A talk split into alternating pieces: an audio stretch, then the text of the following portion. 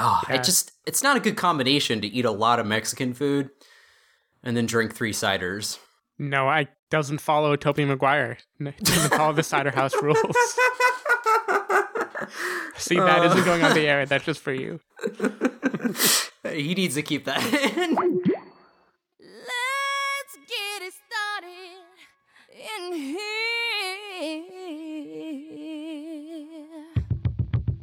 And the bass keeps running, running, and running, running, and running, running, and running, running, and running, running, and running, running, and running, running, and running. Hello, everybody, and welcome to the Spoiler Warning podcast. This is review number three forty-eight with our review of Hot Tub Time Machine two. I'm Christopher Schneezy. I'm Carson Patrick. And I'm Stephen Miller. If you're joining us for the first time, the Spoiler Warning podcast is a weekly film review program. Each week on the show, we're going to dive in, debate, discuss, and argue over the latest film releases coming to a theater near you. This week, as we said, we are talking about Hot Tub Time Machine two. We're going back in time, again, as we have been recently with our time travel, talking about movies. Um, how are you guys doing this fine evening, you two? Um, feeling super dumb right now. I assume because of Hot Tub Time Machine two, or just in general? Uh, just in general. It's just been one of those days, you yeah. know?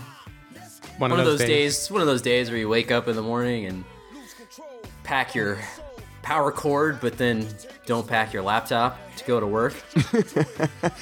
So, do, even though you, even though you, it's right there on the desk. Do you work on your laptop at work, or just is that your side little thing that without it you just feel it, like the day drags without it? No, I've just been recently doing some things where like I bring in my laptop since uh, my office is from the uh, is very old school and we only have one computer, so it kind of gets a little really? crowded. Does it take up an entire room? It does. It, I'm not kidding. Are you guys and you forgot your punch card. Yeah, we're trying to break uh, Nazi codes, and um, yeah. But no, we have uh, one computer that's connected to the internet, and uh, three people have to use it at times. So I'm just you, like, I gotta bring in my own laptop so we don't cause a lot of confusion. Do, do you call it Christopher? Yes. Does, does, How did you know? Is Tywin Lannister trying to take it from you? Name named after his Mark Strong age-old crush. Is like trying to bring me down too. Yeah. Oh. Matthew Good was there. Yeah. Good times. You know, it's funny, slight aside here, um, so like we only have the one computer in our office, and but on my desk I have a typewriter. Not kidding. And so like um, Go this, on. this guy called, right? And he was like, can I talk to Dave, who's my boss? And I was like, I'm sorry, he's with a client right now. Can I take a message? And he's like, um, well, can you just like I M him and tell him that I need this? And I was like, I'm sorry, uh, my typewriter doesn't do that. He's like, ha ha, good one. I was like, I'm not kidding. Okay, so did you answer on like an old school rotary phone? Or do you have like a normal phone oh, in the office? Oh man, I wish we had an old school rotary phone, but we actually have a real phone.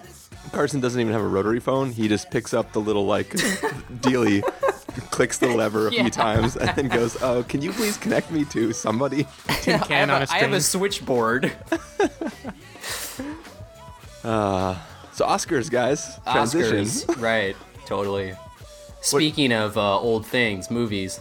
Oh, we we are we are here, here tonight recording the night after the Oscars. So uh, I don't know. What did you guys think of, of the events as a whole? Um, I was kind of bored.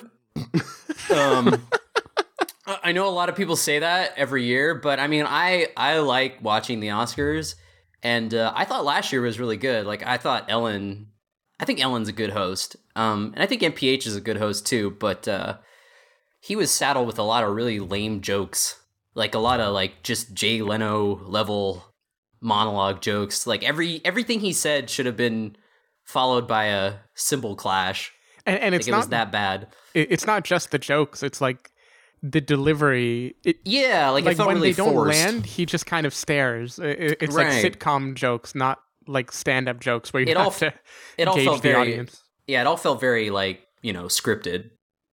I I mean, it, for people who listen to the show, you know that that's sort of my brand humor. It's terrible yeah. jokes. He that, cuts out most of that, the long silences. Old man jokes. Old man jokes that seldom land. Um, so I, I, I, I mean, I'm, fan of uh, Neil Patrick Harris, and uh, the jokes, for the most part, worked for me. Um, but uh, yeah, in, in general, what did you think about uh, Birdman's like massive success? Uh, well, hold on real fast. I was just going to say, I, I liked the opening musical number that he did, but I felt like everything after that went downhill. Like Especially when it, once, the magic, like the the box. The box. Like once he introduced that bit, it was Unle- over. Unless Brad Pitt had run on and shouted, "What's in the box?" If there they opened no it payoff. And is in it. Spoilers. Spoilers for twenty years ago.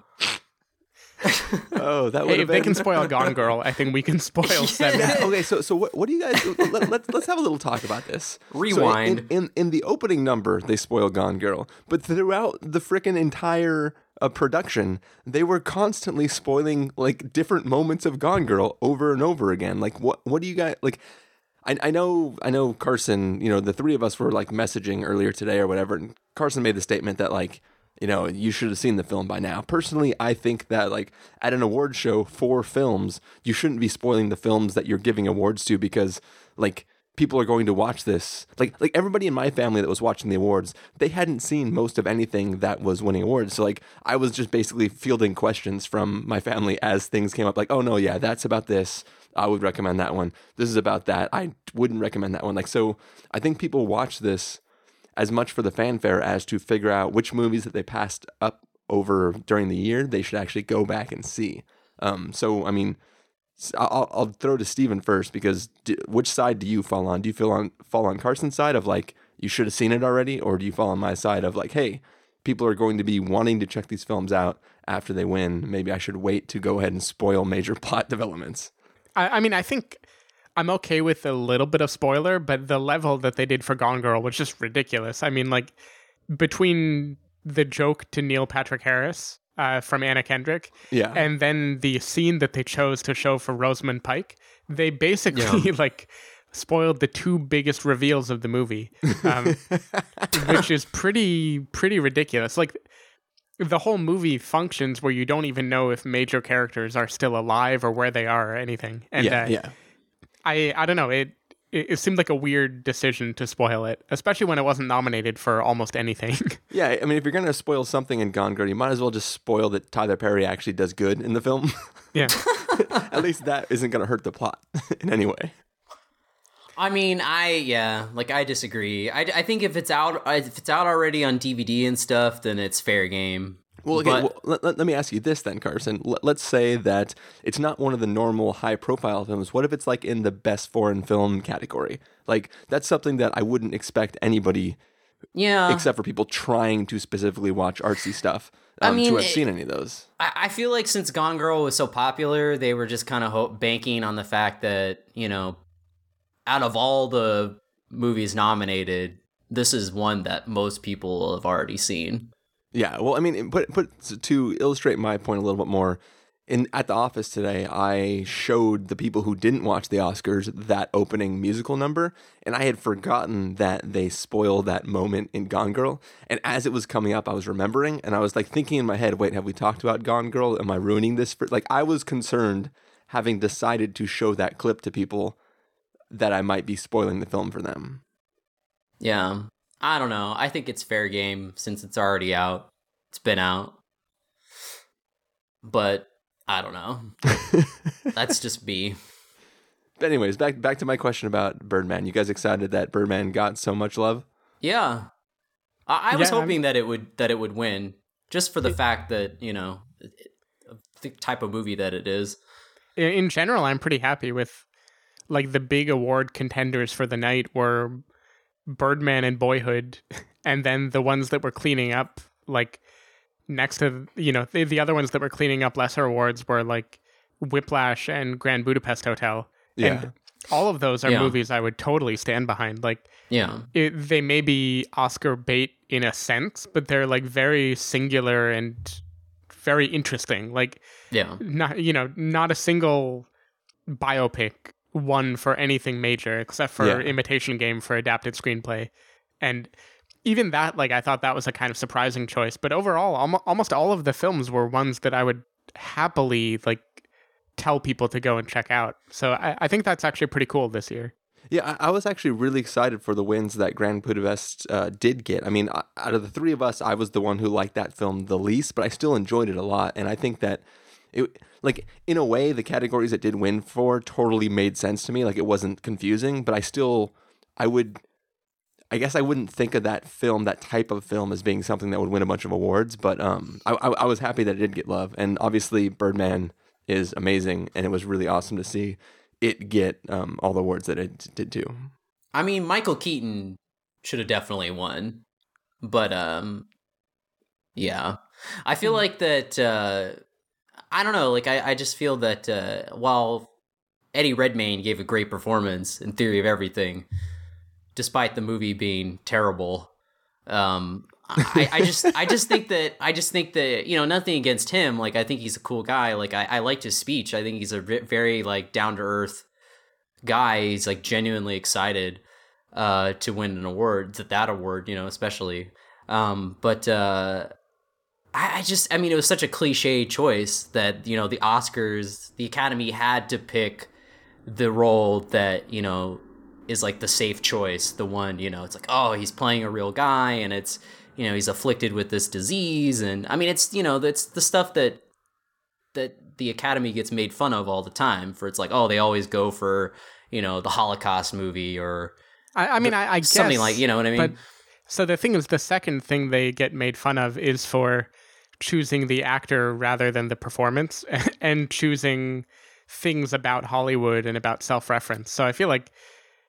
Like, of the two, Michael Keaton was a more interesting performance, but he also was very much in the wheelhouse of the kind of thing the Academy loves, right? Like, a comeback story. Yeah, for sure. A guy who's making jokes. He's practically playing a real person, too. I mean, I know he's a character, but he's so self-referential.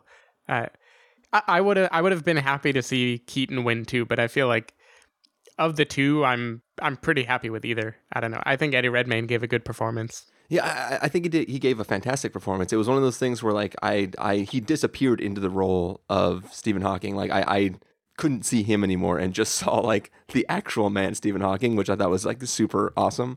Um, but it, it was, it was kind of weird to see that like Birdman got so much love in all the categories, yeah, except for the acting. Yeah, like Norton yeah. lost for acting too, and like the, it's a film that relies so heavily on.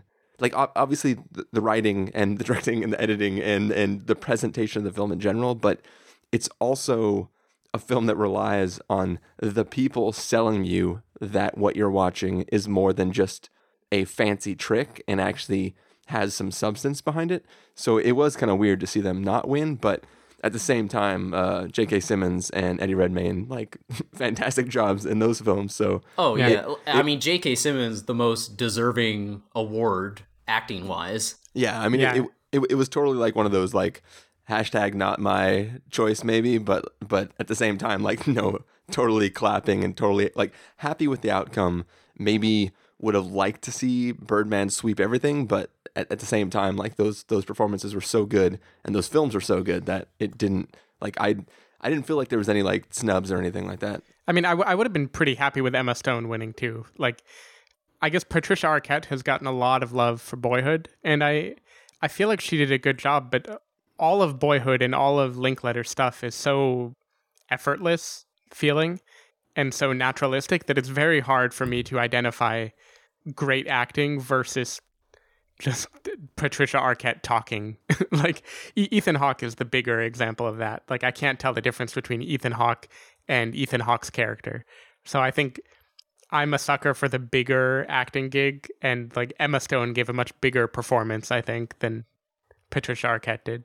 Yeah, I mean, that's like the, I mean, that's what I meant by like Eddie Redmayne being the obvious choice to win, because he is the sort of bigger performance. I mean, it's like Julianne Moore winning Best Actress, which was, I mean, she was she was good in Still Alice, um, but I, I feel like if, you know, if I were to pick, I would pick Rosamund Pike, because that was a much more nu- nuanced and, you know, uh, rich performance, I think. You know, that I, I mean, Julianne Moore is great, but, uh, you know, it just, I feel like Rosamund Pike was obviously the better of the of the two, and and I feel like Julianne Moore, you know, she's been nominated a bunch of times, and she was kind of overdue anyway.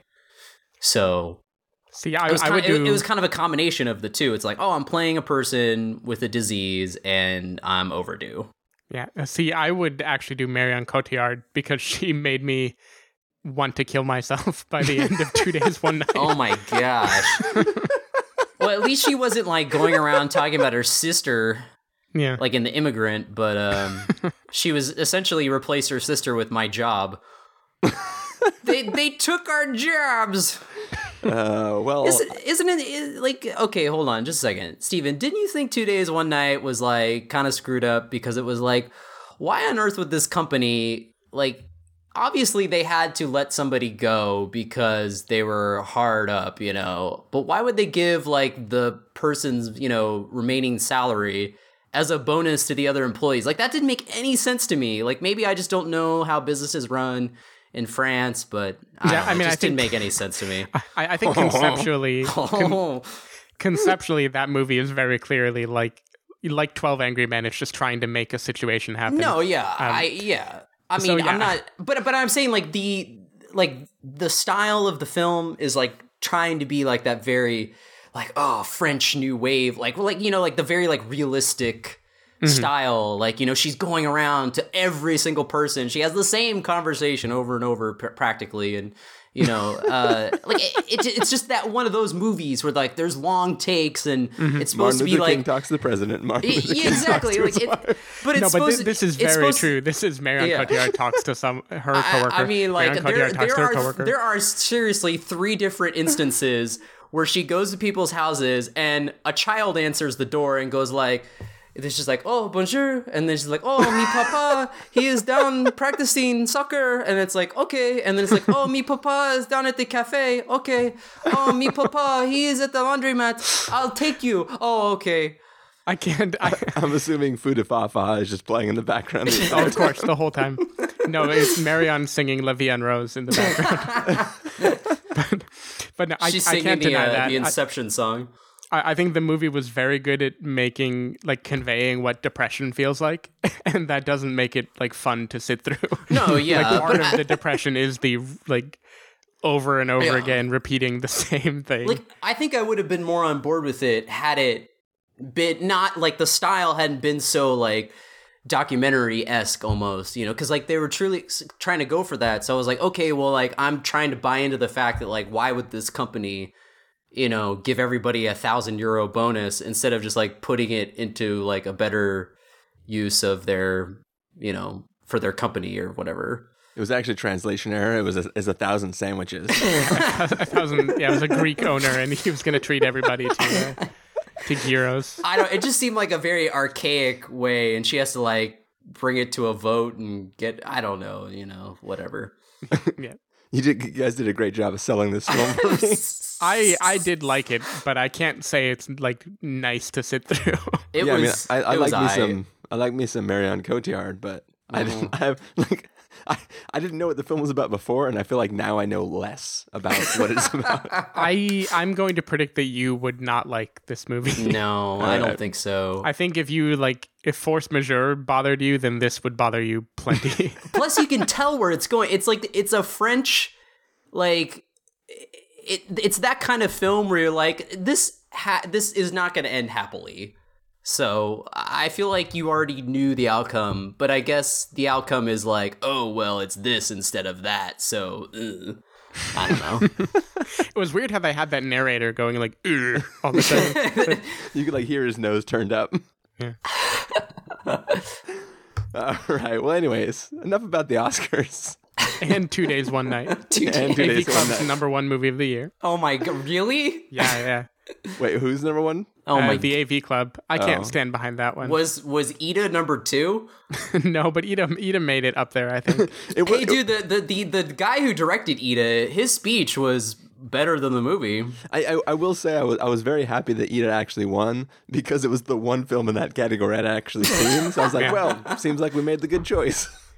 My girlfriend really liked Leviathan, but it looks super depressing to me. Oh my, okay, okay. Can I go on a slight tangent again? I saw Mister Turner. By the time this is done, we're going to have to make it a separate episode from the review of Hot Tub Here, Time we'll, Machine. We'll just get drunk and go in a hot tub and go back and re-record. Wait, okay. Well, I don't I, own a hot tub, but right. I, I worked on the other part of that. No, but I went to see Mister Turner, right? And they Wait, showed... Hold on, hold on a second. Why? Why? Both of you... Okay, so just... Sorry, I'm going to tangent your tangent for a second. Okay, okay, do it.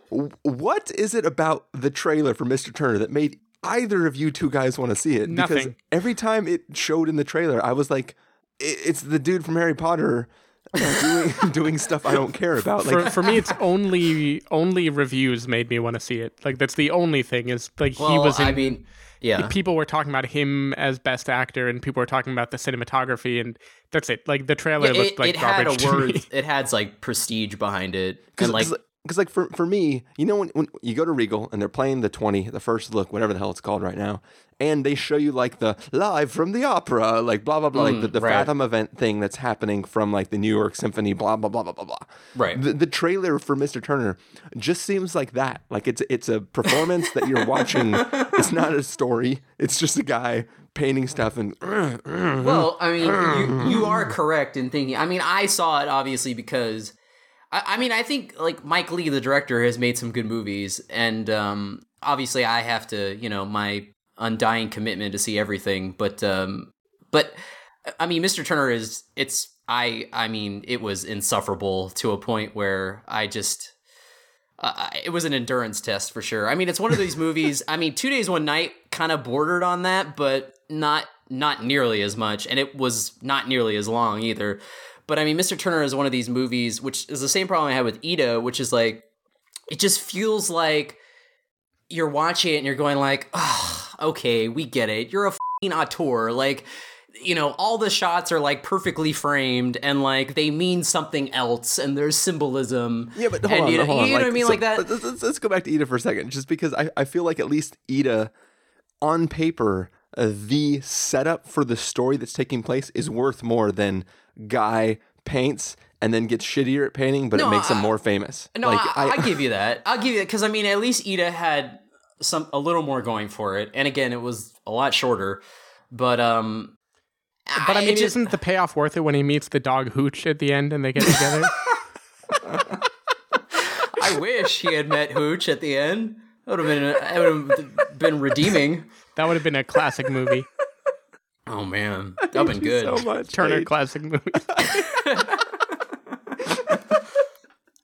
And I mean, look, guys, I've defended some movies where people would call them pretentious, um, but there's just something about straight drama done in that style where I'm just like, I can't take it. It's like Michael Haneke doing Amour. It's like, uh, we get it. Like if it was...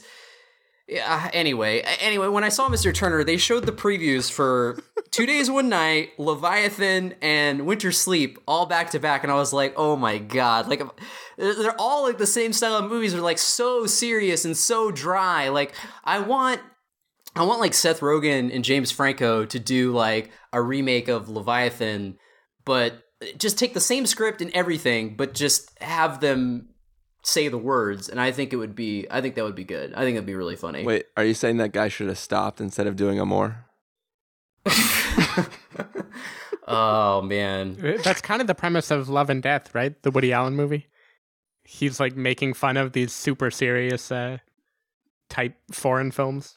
I haven't seen Love and Death, so sure. I'll take your word for it. Neither have I. Okay, then. But um, yeah, I, I I think the I think that genre of film needs to be taken down a peg. But I don't know. I agree. I, I, yeah. Toads. I mean, I, I didn't see Leviathan, so I mean, it could be good, but I, I don't think so. I think it's just gonna be really boring.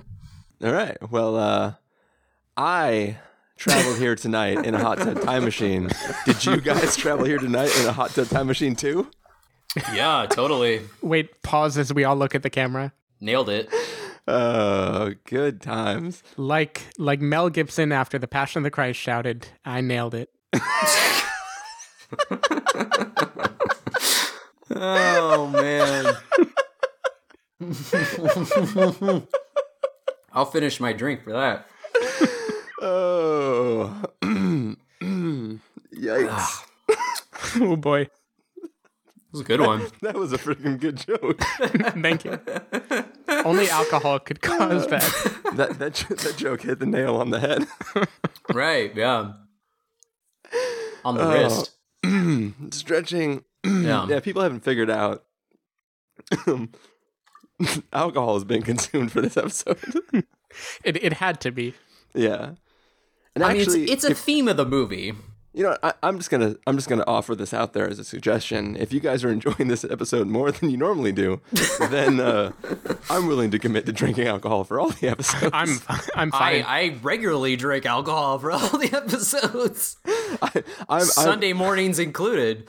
I'm I'm the I'm I'm the one who plays the straight man in all the episodes. Where True. I, I usually commit to not drinking for the episodes. Coffee though, coffee I drink, but uh, yeah. That's it's close e- enough. It's an evening episode, and I had already bought it, so... Coffee has, you know, forms of cocaine in it, you know. I, I don't know. I just I, I did not notice that. Well, there's there's that there's that scene in The Last Days of Disco where the guy's talking about how coffee is similar to cocaine, and then he tries to... He puts his nose down in his coffee cup and tries to sniff it like cocaine. Huh. Yeah. Winning. Well, anyways, uh, Hot Tub Time Machine two, that is what we are here to review in unintentional rhyme. Um, but we're going to take a listen to the trailer for Hot Tub Time Machine two and then come back and give you guys... I can't freaking not rhyme it now. Um, anyways, all right, play cue trailer. Four years ago, the laws of space and time were violated. It must be some kind of hot tub time machine. And our world was changed forever. Was it morally wrong to exploit our knowledge of the future for personal financial gain? Lou! Dorcha! I'm the father of the internet. Ever since I wrote Call Me Maybe back in ninety-two, I've been on a roll. Hey, Nick, rip off any pop stars lately? Today, I recorded an original piece. You say... I only hear what I want to. Okay, it was that Lisa Loeb song. This February. Ready for another dip? I think this time maybe I'll invent yoga pants. Yeah! How far back do we go? twenty twenty-five. The future. Oh my God, you're Nick Weber, man. Let's take a picture. Isn't what it used to be. I still like your music. I know you're falling on hard times. Hard times? Would you please do the Weber strut? The what now? Everybody, strut, strut. strut. You're like picking strut, dicks strut, out of a tree. It looks like dick picking. I can't wait to see your future, Lou. We're divorced? Ellie, we're soulmates. I should have married you. At least you didn't hit rock bottom. Jesus. You look like Gandalf the Poor. You look like a minor Tyler Perry character. I kind of like this. I want to hit you into the corner pocket. We need to find the point in time where things went wrong and fix it. Here we go. So far, so good. Back in the tub. Back in the tub. Lou, Lou. Smells like hatred. The only thing he put in his body was like Doritos and poison. I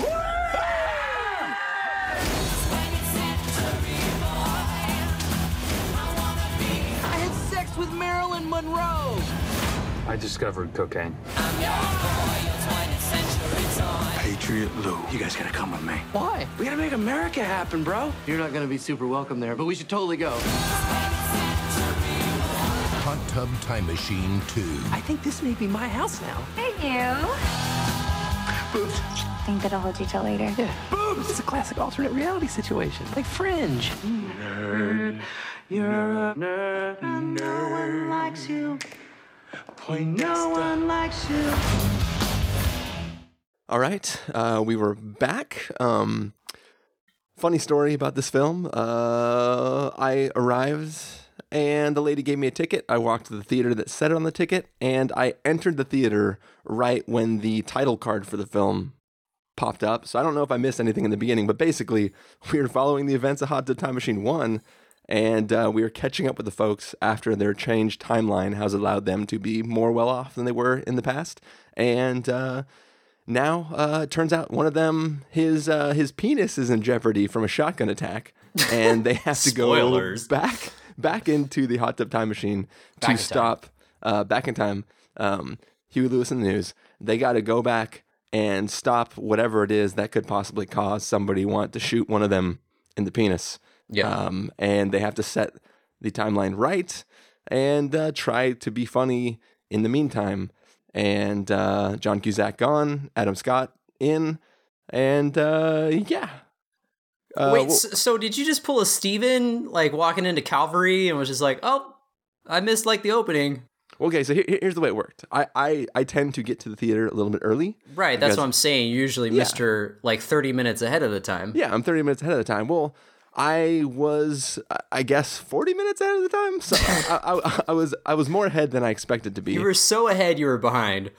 And and when I buy my ticket, I just assume, you know, don't sell me a frickin' ticket for a film that's already started. Right. Um, but apparently that is not something that's trained to box office workers. They were not um, trained properly. So I'm walking to the theater and I'm like, yeah, this is pretty dark in here for like the twenty. It's it's weird that they'd be showing like clips from Hot Tub Time Machine two during the twenty. Oh, but, man. What's going on? So I sit down and it's all Hot Tub Time Machine two. And I'm like, is this the end of the movie? Because because the, the opening of the film is like interviewing the people in the cast. So I was like, I'm going to be really pissed if I see like literally the last scene of this movie, the credits roll, and then I have to wait to watch the whole freaking movie again. Um, but I, I, you know, I haven't turned my phone off yet because I didn't expect the film to already be started. So I like kind of like tuck it down, pull my ticket, and I realize that I'm in the theater at one twenty for a showing that started at twelve fifty. And oh, I'm like, damn. Well, I'm just going to watch this movie. Um, so that that's to explain what you were asking. That's how everything went down. Oh, I don't think you missed much. Okay. Um. Yeah. But anyways. Steven, but, Steven can maybe back me up. But, but, yeah, but, you missed. Well, I, I would say you maybe missed the part of the movie that made me laugh the most, but I still will say you didn't miss much. I, I think you just missed, like, because the beginning was just the interview stuff, and then they flashed up the title. Yeah, the mm-hmm. first thing I saw was What's His Nuts stealing the Lisa Loeb song. Mm-hmm. Oh, okay, yeah. Yeah. Yeah, so it was just like kind of recapping like what they've been doing.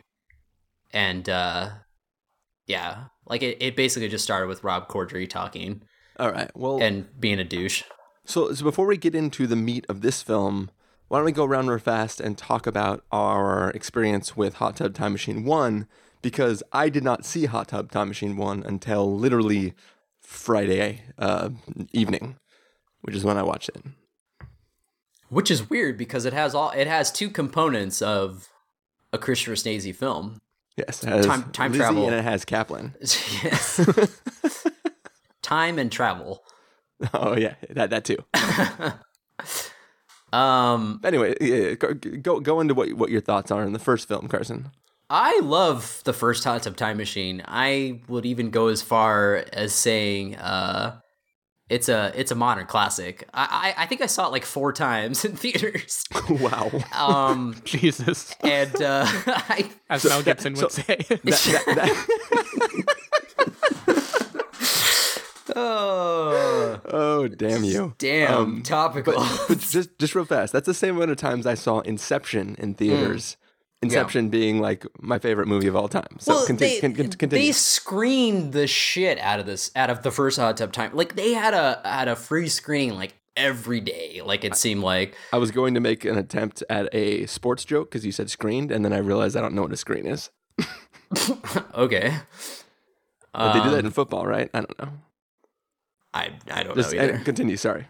Uh, anyway, I thought the I thought the first movie was uh, a great. Great movie. I thought it was a good throwback um, to just movies that are fun and raunchy, and it had like the the vibe of it, it totally nailed the vibe of like wacky eighties comedies. And um, I thought the rapport between the four guys was just really great, and there was a lot of really funny like supporting character stuff, like with Crispin Glover, and uh, Chevy Chase was good too. Uh, there and it, and then, you know, it had heart. It had some heart to it, and I feel like um, John Cusack was really the anchor of the film, and uh, really m- m- might be a reason why the second movie is a little lacking. But uh, no, I I sincerely love the first movie. Like I think it's a great comedy. Like it's totally hilarious, and it's one of those movies where. It had like, it was like a Snakes on a Plane where like the title was almost better than the movie, but I feel like the movie I feel like the movie lived up. I'll agree with that. I, I feel like the movie lived up. Like it could have, it could have just been like this great title and that's it. But uh, yeah, it delivered. All right, Stephen. Uh, so my memory of Hot Tub Time Machine is pretty hazy. I I just realized why. I think w- when I saw it, I was on an airplane, like three beers in or something like that.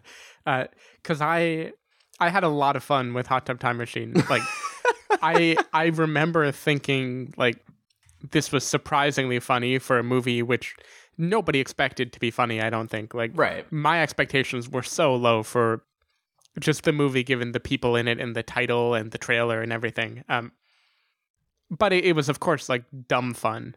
And I I actually agree that I remember seeing a straight man like John Cusack kind of making it more charming to me because it was so ridiculous. And then this uh, legitimate actor, quote, was actually lending himself to the role.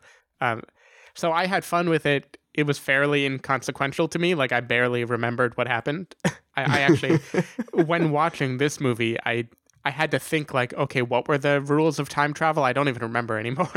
Like, how do they look? What time is it? What did they do in the last movie? But I had warm feelings about Hot Tub Time Machine. I remembered it being fun. Hot tub feelings. Warm. Yeah. Warm hot tub feelings. um. So, uh, in, in real life, I don't like hot tubs. I don't like the warmth of them. Oh, um, no. In in filmic worlds, I, I didn't like Hot Tub Time Machine one. um, How? I, it, it, okay, so we, we know that I love Time Machine movies. We know that I love Lizzie Kaplan. Uh, but for some reason, this film didn't do anything good with either of them. I, I think that, like, I, it, like... I don't, I don't know. You didn't it, think it was funny, though? Like, the stuff was, with Crispin Glover is hilarious. The stuff with Crispin Glover is funny. I, I thought that there were funny stuff in the film, but, like, the... the like, it, it felt like time travel was the setup for the story, and then they completely abandon it, and they keep trying... Like, they, they keep, like, avoiding time travel paradoxes and time travel plot points. And then every once in a while, they'll just like, well, I'll make a Terminator joke now or a joke about some other time travel related story. But there, but it never felt like time travel itself was part of the plot. It was just an excuse to make fun of the way people dressed back in time. I, I don't know. I, I just felt like, like the, for me, the jokes that landed the best were like uh, when... what's his face is hooking up with the other dude's mom, and then like he tries to stop it, and then he just disappears because like, oh, that was how he's conceived. Spoilers for that film. Like those type of jokes were funny because they actually bought into the time travel paradox universe that they were existing in. But in general, I like I, for me, John Cusack. I just everything related to his plot. It seems like they arrived in this place. They're like, dude, guys, we have to make sure we do everything the same so we don't change the timeline, and they basically throw that out immediately and just start making jokes. And I, I, I don't know. I, I felt like it wasn't a clever film.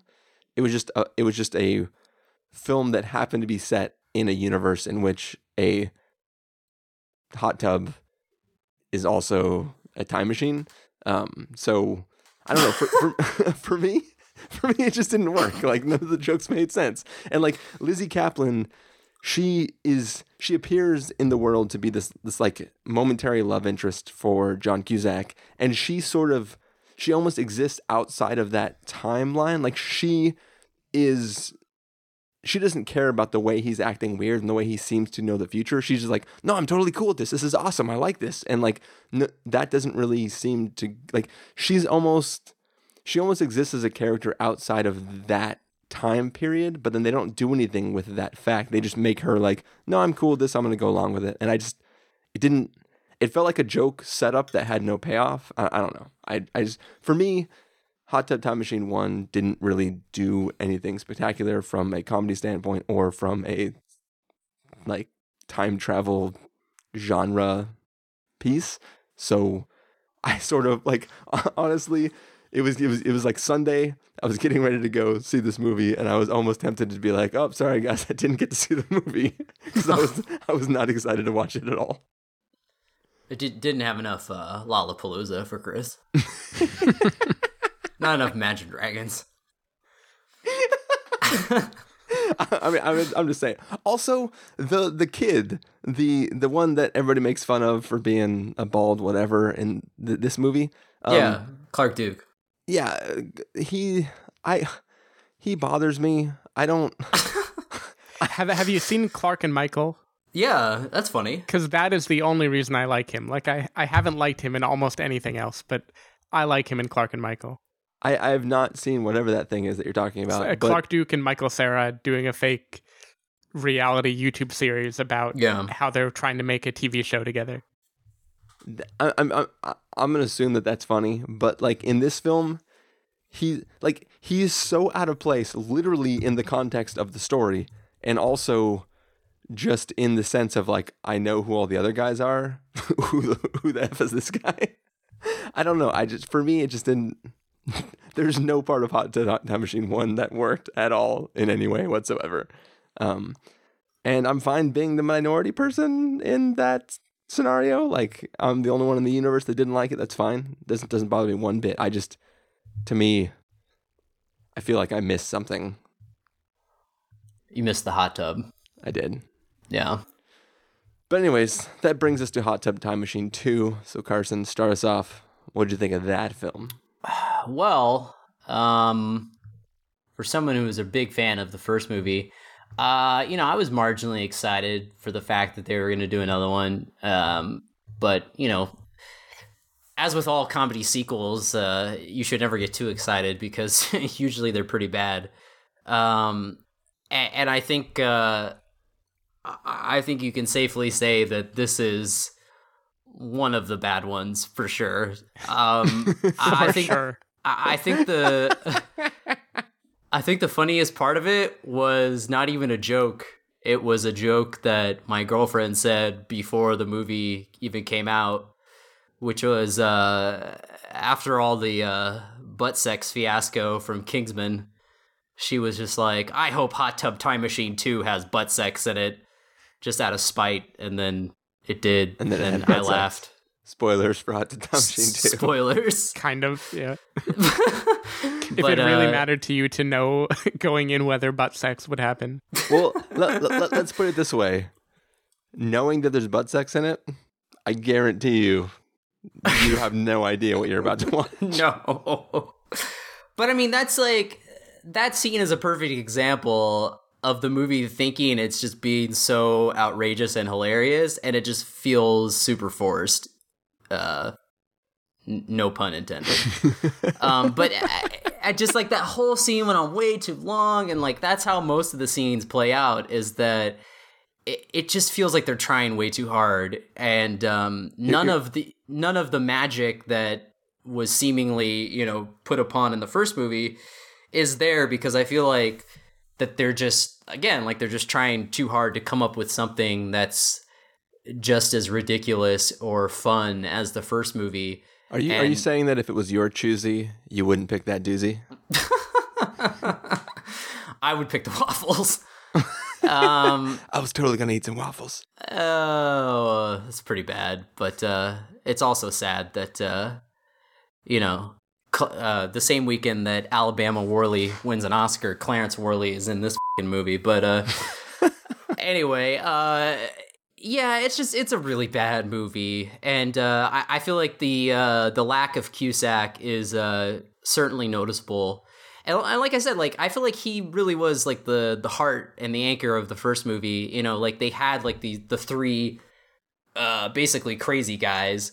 Um, And then John Cusack was playing the straight role, and uh, f- having him not in this, was, it just felt really weird. Like I don't even know why you would bother. Well, hold, hold on a second. Doing do a you, second one without him. Do you really feel like John Cusack played a straight man in that film? Like I, I felt like he was sort of the zaniest of like everybody else was a wild personality, but I felt John Cusack was like clearly the craziest out of the bunch.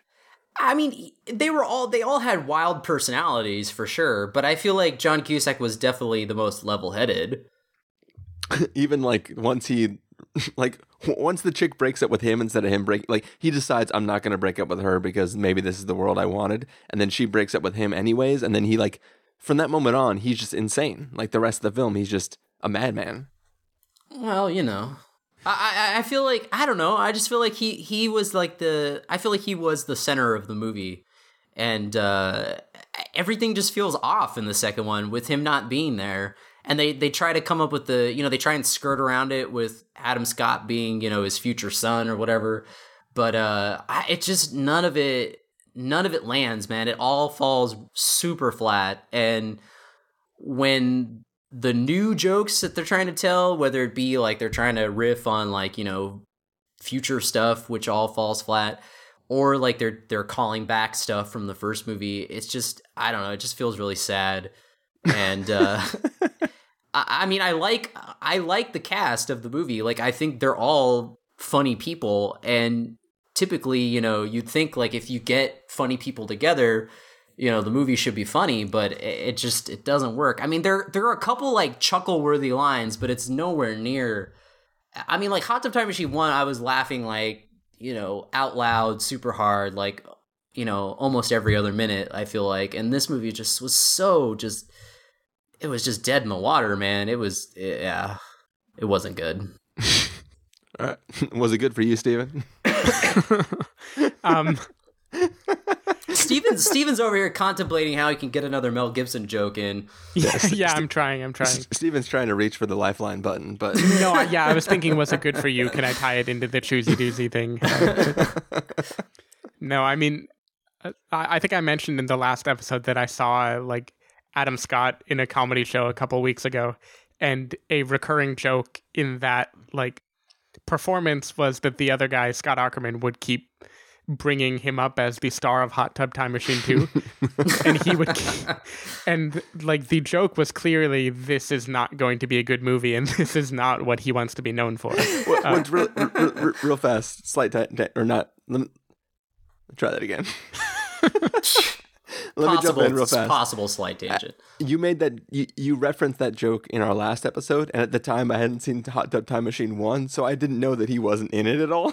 Yeah. so, like, so it's like twice as funny now that I've seen both films. Yeah. I don't exactly. know why I interrupted you for that. Boy, that was worth it. Doesn't that was a good matter. I'm gonna let you finish moment. Doesn't matter one second. But yeah, this this film was a doozy. It was a. It the whole thing fell so flat. Like I, I watched this in a theater with maybe four other people, and the silence. Like what's worse than dead silence was one guy who had dragged his girlfriend. Oh him, man! Like kind of laughing every couple minutes. You know, like wait, wait, hold on, hold on. I, the the the part where like the one guy in my theater. Because, like, I, there was only three other people when I saw this. And, like, the only part of the, the, the one guy, like, super busted up laughing was the butt sex scene. Yeah. My my theater also, the d- dude behind me was definitely letting out some loud uh, self-aware laughs to, to convince his girlfriend that they were having a good time. Yeah, I, I Damn it, guy, I paid fifteen dollars for this. I had a guy in my theater who would repeat the lines, like... Ooh. I, I can't remember, like, the main lines that he repeated, but, like, they would do something on screen, and he'd be like, this. And he'd just say it again. Oh, I'd be like, no, oh, that's the worst. God, so, like, you guy. know you know when a Judd Apatow movie comes out, and then the uh, unrated edition comes out, and you buy it because you think it's going to be funny, and then the stuff they added is just, oh, like, ten minutes yeah. of outtakes that they let drag on and on and on? Yeah. This whole movie was like the extended scenes of Hot Tub Time Machine one. It That's was just true. like just riff after riff of like you look like blank combined with blank to form blank. It, it was like a one a, a big long like you know how I know you're gay scene, but like like ten years after that humor stopped being funny. But dude, like even those riff scenes like were funnier in the trailer. Like the lines they had in the trailer weren't even in the movie. I mean the riff scenes here. Even played as like, like these ones played as if they were making fun of how bad the script was. Like they were uh, like yeah. making fun of how bad their riffs were going to be. It was Ugh. pretty bad. I mean, this, it is not, it wasn't a good movie. The plot didn't remotely try to drive you along. Like it almost didn't feel like I was watching a movie. Like an hour in, I just felt like, what am I doing? Like, what am I doing here? This isn't making me laugh. This isn't propelling me to do anything. This isn't even the best comedy where a Daily Show correspondent gets his penis shot. Like That would be twenty-one Wait, what's the Jump other Street. One? Dude, speaking of Daily the Show. The other like, one is Rosewater, okay? twenty-one, twenty-one Jump Street. Oh, right. Yeah, okay. Sorry. Speaking of Daily Show, like the funniest part of this movie to me was the fact that in the future, the Daily Show is run by the one chick who's a correspondent on the Daily Show right now. Yeah, Jessica and, like, Williams. In, in, in like the most recent episode, or one of the most recent episodes of like Slash Film, they were talking about uh, Jon Stewart stepping down from the Daily Show, and they were all like throwing out guesses for who should host it moving forward. And like Dave Chen was saying that she should host it um, because yeah. he likes her. And like to me, that coincidence of like, at the time of this film's filming, I'm assuming that the news hadn't broke yet that he was because no. they didn't film it last no, week. No, no, exactly, and and that's more than uh, Slash Film. Like the whole internet was talking about Jessica Williams hosting The Daily Show. It they had to finish filming already, but it's a crazy coincidence. Yeah, yeah, like th- it, it was just funny that like they were talking about it, and I was watching the movie going like, huh, that's crazy. Like everybody's been saying she should host it, and like the film like predicted it. Um, but yeah, and, and that's the thing, like. Scenes like that, or the moment you missed where there's the intro showing like uh, Craig Robinson and the others, how they exploited time travel to become rich and famous. Um, and there are a lot of like offhand jokes that I felt like a better movie could have told the same joke and made it funny to me, mm. uh, including that whole Daily Show scene and other like, there were a few kind of, I don't want to call them clever, but I can imagine how you could look at the script and think like, we have some gold here. And yeah. then the way that they made it and the way that they told the story is just so unfun and like mean-spirited or gross-spirited for, for no reason that even jokes that would have been funny, like I couldn't crack a smile for most of the movie. It just didn't feel like a fun time. Yeah. Yeah. I, I I agree, which is which is pretty pretty sad that you know the it's the same director and writers as the first movie. I mean, it just goes to show you that like you try and recapture the magic again, it's most likely going to fail. Oh yeah, yeah, for sure. Yeah.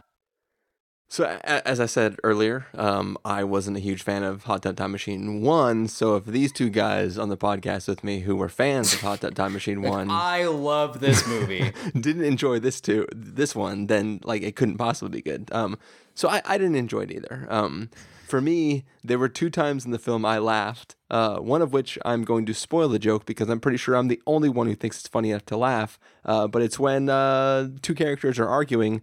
And one of them is like, explain to me how the jacuzzi time machine works. And the other guy's like, well, actually, jacuzzi is like a, a brand name and it's really just a hot tub. Like, to me, that was a funny joke because mm-hmm. it was like, it wasn't attempting to be funny. It was just like a statement that I thought was hilarious. Um, the other time I laughed, I don't even remember. That's how great it was. I think I, I think I like half-heartedly chuckled When uh when they first co- go into the future and Rob Corddry's like, this looks like a Miami IKEA, like the house, which was which was a part of like a five minute riff of them just going like, this looks like such and such. Yeah, which is one of those Apatow outtake type scenes. Right, we're yeah, like yeah. One, we're like one out of the fifty lines that they you know the linorama that they do is funny. Yeah, so so ba- basically. I will give this film credit for one thing, and I'm not going to give them a lot of credit. I'm going to give them, like, passable credit. They don't have to repeat the class credit. Um, but I, I, I at least give them a small golf clap for trying to incorporate time travel into the story in an important way that makes sense. Like, they actually deal with time paradoxes and characters doing things that may, like, in an attempt to prevent events may cause the events to happen. Um I thought that was at least like at least this time around because because when I watched the first film, I felt like it was like the least time travel-y time travel film ever, where they use the time travel to go back in time, but it doesn't feel like there's any real true consequences until like the, the epilogue of the film where they go like, oh look, I invented Lugal. Like there's no real like time travel doesn't seem to have any sort of consequences or anything like that. I, I feel like in this film, at least um, the, plot-wise. There are consequences for actions, and those theoretically make sense in a way. So I give them credit for at least trying as far as time travel films go. But besides that, like this film was not fun. Like I, I, I did not feel in the least bit sad that I walked in like twenty minutes into the film because I was like, whatever, this film does not like, it, there, there's nothing about it that makes me scream like, ah, oh, it's, I really wish I would have seen those first five minutes because whatever. I don't know. I, I, I, I didn't have fun, fun with the first film, and this film didn't really turn me around in any way. And, and I think what makes me sad about it is not the potential, because like I said... Sorry. Bless myself. Like, like I said, I I enjoyed Hot Tub Time Machine one, but I barely remember it. Like it, did, it didn't have a kind of lasting love or anything for me. Yeah. Um, But I do know I like a lot of the people involved in this movie.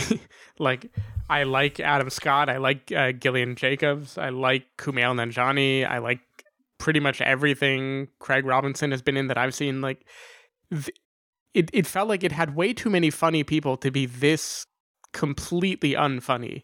Like, you would think one of them improvising would make a funnier movie than this. Yeah. Which is just like...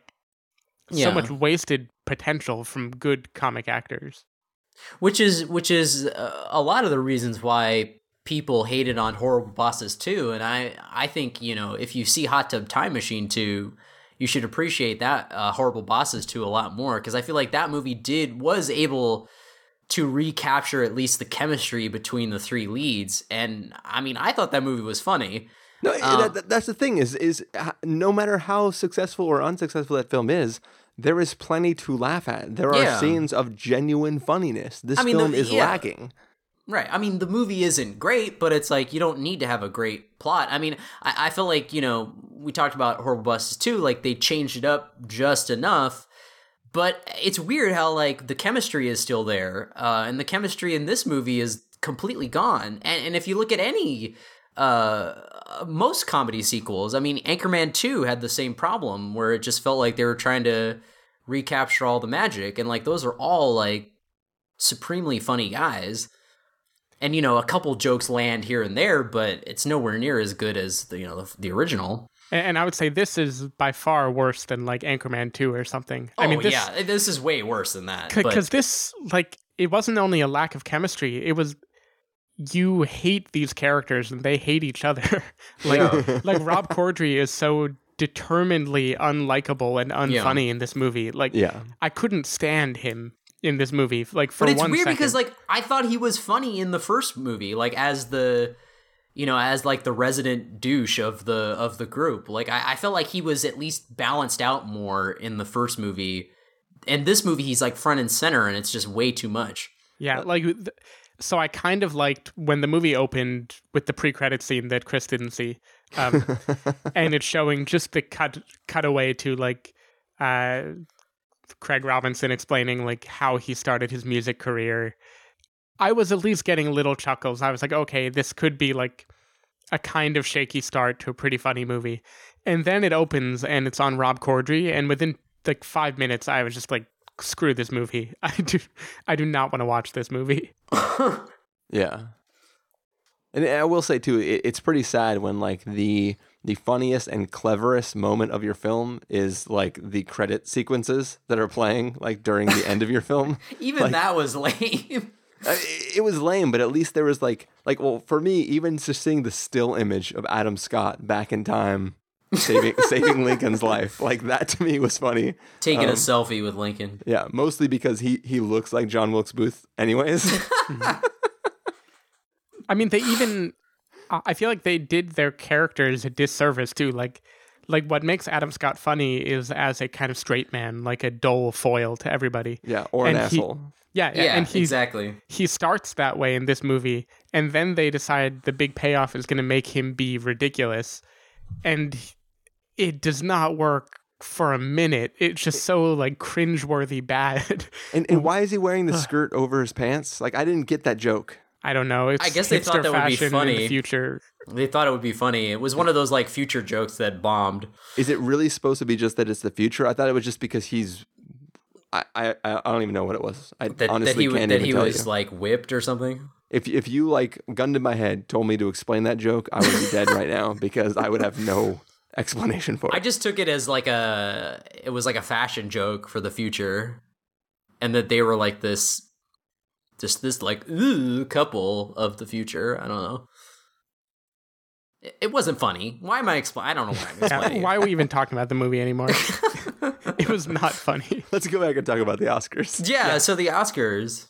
I would rather have watched Neil Patrick Harris stall about his Oscar predictions for t- two hours okay, so than let, watch this movie. Try to go, try to get let, Octavia Spencer to watch it. Hold on. So watch let, his box. Let, let's go back to his Oscar prediction thing real fast. Just, just, Should we close up this movie first? No, not yet.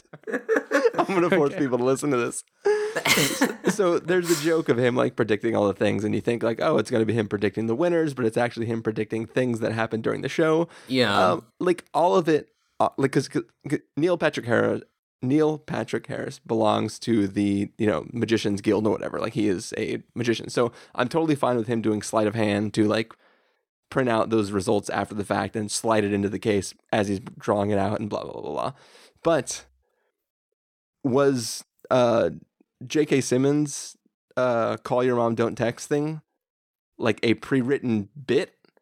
No. Or like that was the one, like out of all those things, they all seemed pre-programmed into the show to happen, except for that one thing felt like the most off-the-cuff thing. So it feels I don't like, know. There were there were a few though. Like the the Imitation Game screenwriter told people to stay weird, uh, and Patricia Arquette went on her feminist, you know, uh, uplifting speech. Uh, yeah. There were a few things that couldn't have been pre-programmed unless they really rigged the Oscars. Her yeah. Norma Norma Ray moment.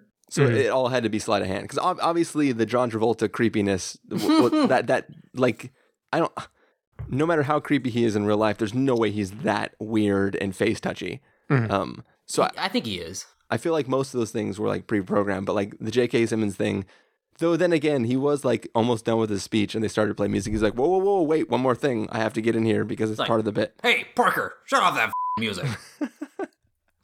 was I was my speech rushing or dragging? It was rushing. All right. Sorry. No, I mean, I, I just think the joke was that he predicted all of the stuff that was unpredictable, I guess.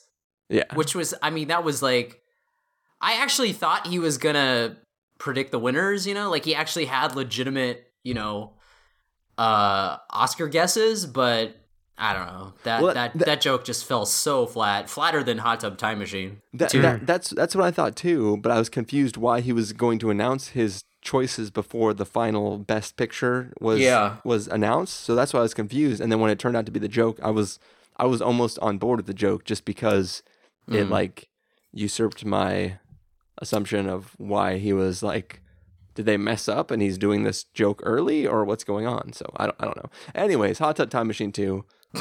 Hot Verd- Tub Time Machine two. Verdicts, guys. Oh, uh, yeah, sorry. That, that's, I was, where you, that's uh, where you say yes. Sorry, I was dozing off. I'm losing a lot of blood after I slipped my wrists from this movie. It took you a long time to bleed out. I mean, you saw this like well, you know. a week ago, right? Yeah. All right, well, Carson, before you actually bleed out, why don't you let us know if you're going to give this a must-see, recommend with a caveat, wait for rental, pass with a caveat, or a must-avoid. What would you give it? Um, uh... I would give it uh, a must avoid for sure. Yeah. Steven. Must avoid, no question. Must avoid for me also. I mean, uh, I technically wouldn't give a non-avoiding review to the first film, so I can't possibly give this film a pass. Um, so I think this film should be hit by a smart car that's pre-programmed to kill it for its asshole nature. Which, again, joke that was a with really, no payoff. Yeah, failed joke. For sure. Um, Just like my slitting of the wrist joke. Really landed.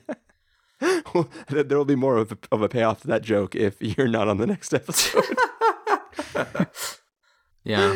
Um, that's not fun. That's morbid. No, I, it's, yeah, it's pretty, that's pretty messed up. Why would you make that joke, Steven?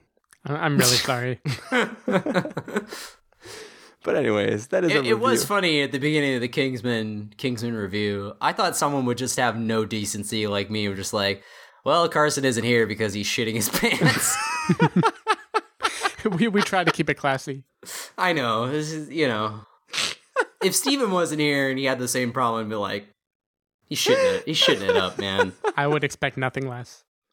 Oh my god. I just would have I just would have put it out there. That's how I roll.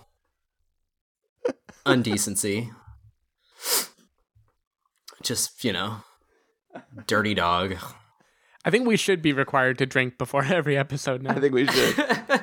But uh, speaking of drinking before every episode, I'm going to run to the bathroom real quick. Okay. Are we keeping this in?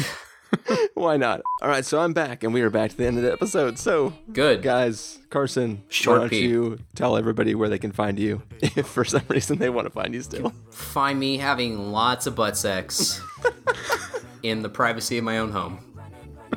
Thank you. You're right as an American. It's true.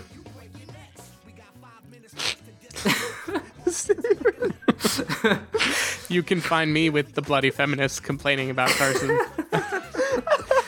over at twitter.com slash sdavidmiller or s david miller dot com. Oh, uh, people can find me over at christopher in real life dot com or twitter.com slash christopher I R L. You can find the podcast over at the spoiler warning dot com where you can get a bunch of the back episodes of the show. If you want to know when the episodes go live, you can follow us at twitter.com slash spoilerwarning or like us at facebook.com slash the spoiler warning. If you want to get a hold of us directly, you can send an email to fans at the spoiler warning dot com. You can use the contact form on our site under the contact section, or you can call and leave us a voicemail at seven six zero, five seven five, four T S W. That's seven six zero, five seven five, four eight seven nine. Uh, if you like this episode... If you, if you like the fact that we were consuming alcohol on this episode and you think it's something we should do more, then uh, let us know by any of those contact methods we mentioned before. Um, if you enjoy this show, you should also leave us a review on iTunes because yes. that'll help that'll help other people find us. Um, because yeah. we are like a small fish in a big ocean of podcasts out there, and we want to be the big fish that eats all the other fishes. Well, even if you don't like it, it does a negative review still count toward... exposure? No? Possibly? I don't... Here, I'll, I'll do you one better. Don't mm. review the show. Just go on there, and instead of a review, oh. leave us a beer selection that you would like us to drink on the next episode. Yeah, we're turning this around, becoming My Drunk Kitchen Spoiler Warning Edition. I, I, I Like, honestly, honestly, leave us a review on iTunes, and instead of a review, give us a beer suggestion, and we will drink that beer. Or gi- give me a... I won't drink the beer, so give me a cider... Uh, suggestion because I only go by the Cider House Rules. We're gonna need, we're gonna, yeah, only Cider House Rules. Yeah, uh, we're we're gonna need to change our recording time from the typical nine a.m. I think, if, if we pivot like this. Yeah, I mean all that, all that you know, church killing is just way too strenuous. Rename the podcast to the Mimosa Boys. Well, I mean, I, I mean, ba- based on the number of reviews and emails and all that stuff that we get. Uh, we're not going to have to do any sort of pivot at all. But uh, if you guys That's a want... decision it'll be up to us. But no, honestly, you, you guys should contact us in some way or leave us a review or do something to show that uh, there's anybody out there and we're not just sending this into the ether. Yeah. Yes. Yeah. You know, our, we can count on our old pals. Cayman. He can he can call Dash in. Dashbug. Or Dash. Step up to the plate. Skeet Shooter. Where are you at? He's, you know, he's totally real. I, I think Skeet Shooter's definitely out there. So dumb. He's out there investing in peep shipments. Super inside baseball.